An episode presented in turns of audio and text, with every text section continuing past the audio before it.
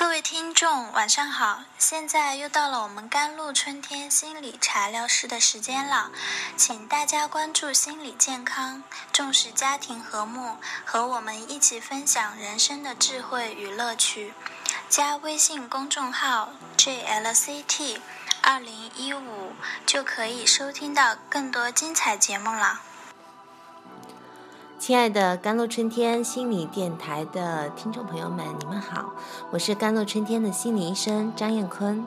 今天很开心又和甘医生一起来给大家聊一聊有关心理的那些事儿。甘医生，您给大家打个招呼吧。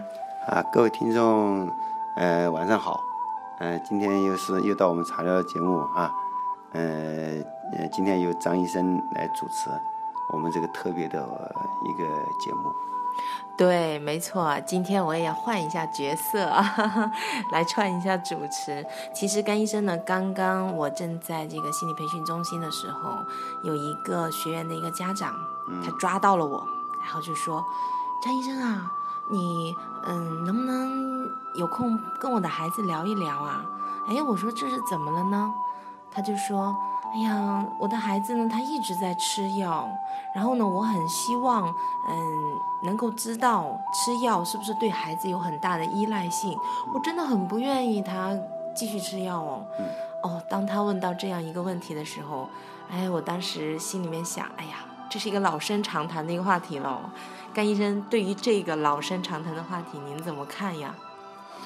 呃，其实上呢，就是说这个药物。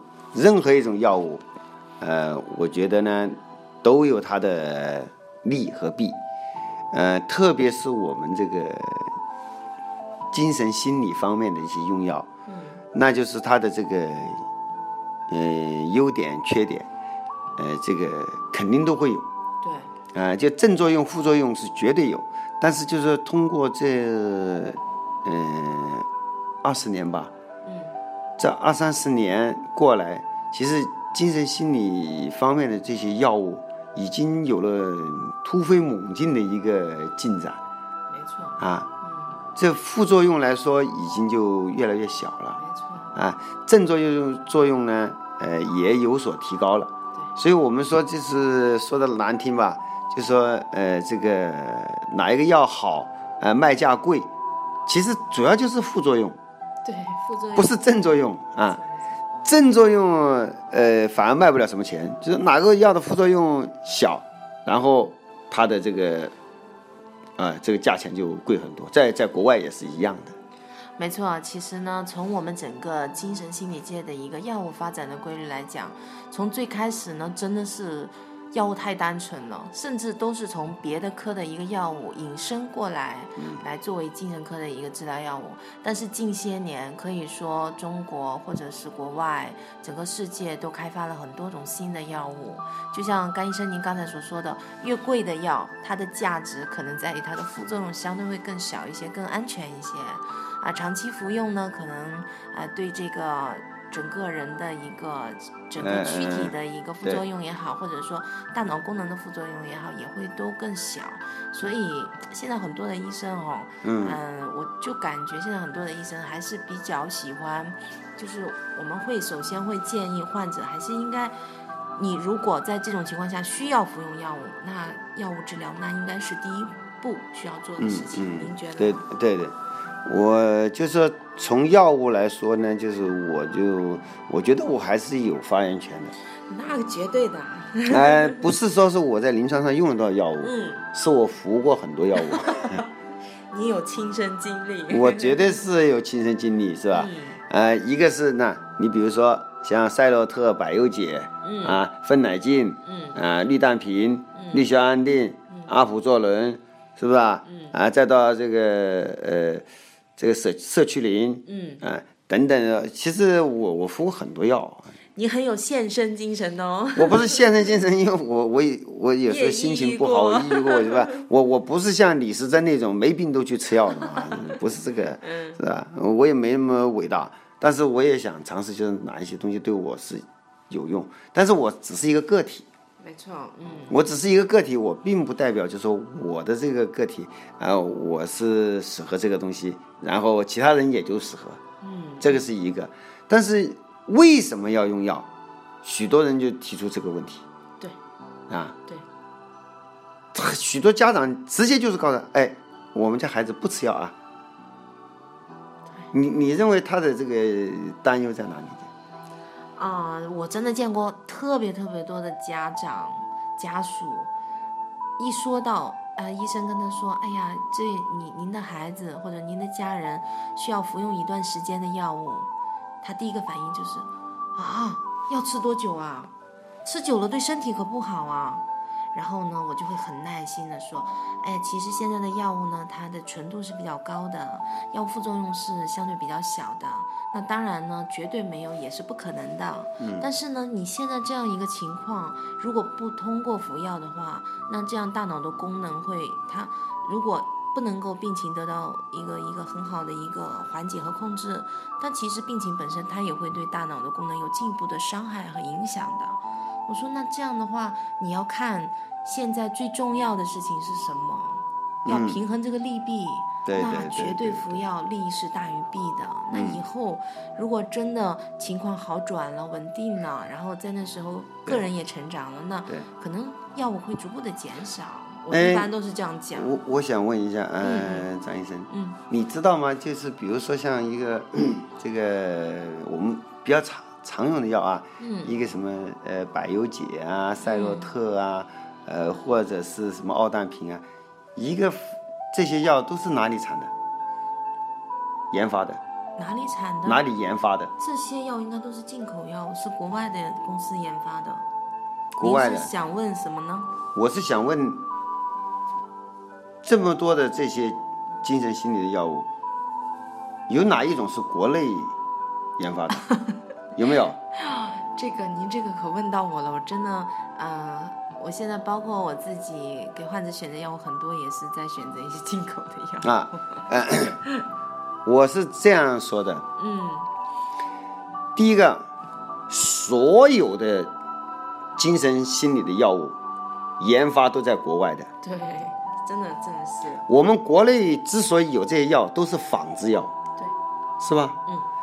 呃，那你知道像类似这样的一些药物，每一个药物的研发费用在？在国外现在最多就是美国嘛，嗯，欧盟欧盟都不行的嘛，嗯，一个药要多少钱？不知道，不知道，我告诉你，嗯，最少的那个药也要二十亿美金，二十个亿美金，美金，对，乘六，嗯，啊，那就等于要一百多亿美金才能完成一个药的这个研发过程。哦，但是这些药在国际上来卖，研发成功以后。一年就要卖几十美金，几十亿美金。嗯，那你说这个药是好还是坏呢？啊，对，为什么要花一百多亿人民币去研究一个药？啊，所以有有一些家长还拿着一些东西来给我们看，值得。甘医生，你看这个药有很多副作用的，啊、看说明书啊，是不是？哎呦，伤肝的，它是小山羊，呃、它伤肾的，影响肾功能，呃，然后孕妇不能吃，什么不能吃，什么不能吃，说了很多。说你看那个副作用都有一本书后，你怎么答？如果他这样问你，呃，我只能告诉他，每一种药的药物说明书都有这么多。这就是为什么需要医生的存在了啊！就是我，我回答的更直接。嗯，我是告诉他，如果有一个药，它的副作用有一本书那么厚，嗯，这就是一个好药。啊，对，没错。其实我想接着您的话说哈，呃，为什么它研发的成本会这么高？那是因为它做过很多的实验，来呃，在设置不同的情况，然后来做实验评估。这个药物对人体究竟能？对，他要花很多的钱和时间，哎、来在国外这这研发一个药得十几年，一代人甚至二十几年才能研发出一个药。没错，而且呢，科学是非常严谨的，我们的药理学也是非常非常非常严谨的。对对对对对。所以我们现在的这个医生，呃，我包括我们医生对这个药的副作用也很在意，嗯，是吧？也很在意。呃，那么我们作为患者、患者的家属，是吧？嗯。其实我觉得他们没必要担忧这个东西，因为别人都把它研究完了，何必去在意这个问题呢？是吧？没错，其实你说换一个角度想，啊、家人呢长期服用药物，可能是有一点。需要一点时间去接受的，对，呃，有的家属呢，经过我们耐心的一个解释以后，他还是能够接受的，嗯，呃，有的患者本人他也愿意接受，嗯，呃，有一个患者他亲自跟我说，他说，哎，张医生啊，我觉得吃了这个药我没什么不舒服，而且我觉得我的状态特别好，嗯，呃，工作啊，生活啊，跟家人在一起啊，我都很好。他说这个药还是挺好的。嗯、啊，那就也有一些你你说这个东西也是，但有一些呢，就是我说的就是负面的也也挺多的。有些人也为家人着想，也很担忧其他的东西，嗯、就说哎呀，甘医生可不可以尽量不不用吃药？我们不吃药，我们也能医好，我们就就不不吃药，好不好？那我跟他解释，其实上嗯也很简单。我现在比如说我们从中山要去珠海，嗯。这得有六十公里路吧？嗯。如果说我们说，哎呀，我尽量不要坐车，啊，我我就呃可以不坐车就不坐车，但是你也要算那个成本，是不是？你最起码踩个单车吧，或者坐个公共汽车吧，再或者你自己有车你开吧。还有人走路吗？很多人。在选择药物的时候，就相当于他宁愿去走路、啊、他宁愿选择走路，而且他认为走路是没风险的。对，那我我想告诉他，这六十公里走下来能没风险吗？第一个脚起泡，关节受损，半路被人打劫，是不是啊？那那谁什么都可能的，是吧？而且本来呢是要去看花的，结果走到的时候花儿都谢了。那所以我我说现在我们许多误区，嗯啊，就是这么样的人传人。这个这个卖菜的也告诉他了啊，卖菜的他又不懂药，然后呢他听见某个人在吃药，亲戚在吃药，他也可以说，你不要吃那个药啊，你这个药啊吃长了吃死你啊啊，然后你吃上了永远你都断不了啊。你怎么看？哎呀，其实真的是有时候我也挺郁闷的，呃，旁边的一个阿姨，还不识字的阿姨，跟她说一句，啊，不要给你孩子吃那么多药了，不好的。好了，就她这么一句话，然后我要说一百句，然后来来来纠正这样一个错误的观念。我觉得中国人的这个这个现代中国人这个基因里面，给人烙下了很多的那种。应激啊，你知道吧？所以你要去帮别人洗脑，谈何容易？所以，呃，人家有个呃领导，他也是患者，他跟我说，我说中国人起码要过两代人，嗯，才能够解决这个问题，要把基因洗掉才行。在国外从来不存在这些问题的。哎呀，是啊，别人都听医生的。是啊，这个时候我就想啊，其实我觉得不只是我们精神心理科的一些药物，我觉得如果真的有疾病，比如说像高血压、糖尿病，医生建议需要长期吃药的。哎，我告诉你，他不会停的啊！你叫他停药，他是不会、啊、他会打你的啊！啊，特别是如果是癌症，嗯，呃，他要吃什么什么药，到时他自自动自觉又去了。啊，如果你说你别吃了，他说你这你这医生真没良心呢、啊。但是精神心理科就是那么特殊，对对，是吧？其实我就想跟大家说啊，就给我们的听众朋友也说，其实为什么要服用药物，是因为嗯、呃，当我们的大脑功能不太协调的时候，对，它是一种内因性的，没错，它是有原因的，而且呢是整个大脑功能不协调了的时候，那么很多的化学物质它有变化了，或者是数量多了，或者数量少了，又或者是传递的时候出现了问题，各种各样的原因导致出现了一系列的情绪和行为和思维方面的问题。对，这个药物就是根本来解决这些问题的。对对对，途径一个方式。它只是，其实它不是说是呃解决外在的问题，但是起码它是解决内在的问题，它可以帮我们提高这个治疗的效率，对啊效应。这个应该是一个正常的一个好的现象而不不能把它这无无端的放大了它的副作用，而把正作用撇在一边不讲了，对，是吧？甘医生，我就想起我们上一期节目的时候，您举了一个例子，嗯，我觉得特别形象，呃，就说一个人的那个状态不太好的时候，比如说抑郁的时候，是那部车它的零部件出了问题了，对，现在我们的药物其实它就是一种把这个零部件修好的一个非常好的一个途径，对。如果你不修，你还是继续这样烂着。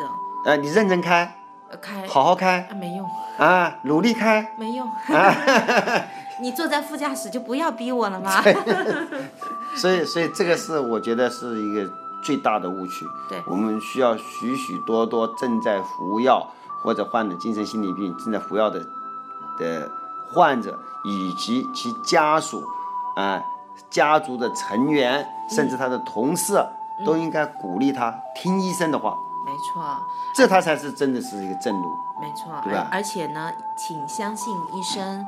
为什么医生要积累人生的呃这种医疗的经验啊？对，是因为他通过大量的临床实践积累了丰富的经验。那么对于这种类型的药，它可能会有哪些不良副作用？那么我们怎么样去调节到刚刚好？对对对对对，治疗效果最好，然后副作用又不大。嗯啊，那其实这就是医生。其实这就是医生啊、哦，这就是医生，没错。如果不是，就自己去买药来吃就行了嘛。啊、对，那医生还干嘛呢？啊，对啊，是啊，好啊，嗯、呃，今天我们这个节目就到这里结束哈。嗯，非常感谢大家的支持啊！也请关注甘露春天的微信公众号，是呃 G L C T 呃二零一五，就可以关注到我们更多的精彩的节目，是吧？我们也会很实用的啊，把这些信息呃给到大家。另外，如果是大家有真的是很关注我们，也请在荔枝上啊这个订阅我们的节目，那我们就是一种缘分，是吧？也很高兴哈，谢谢大家。好，拜拜。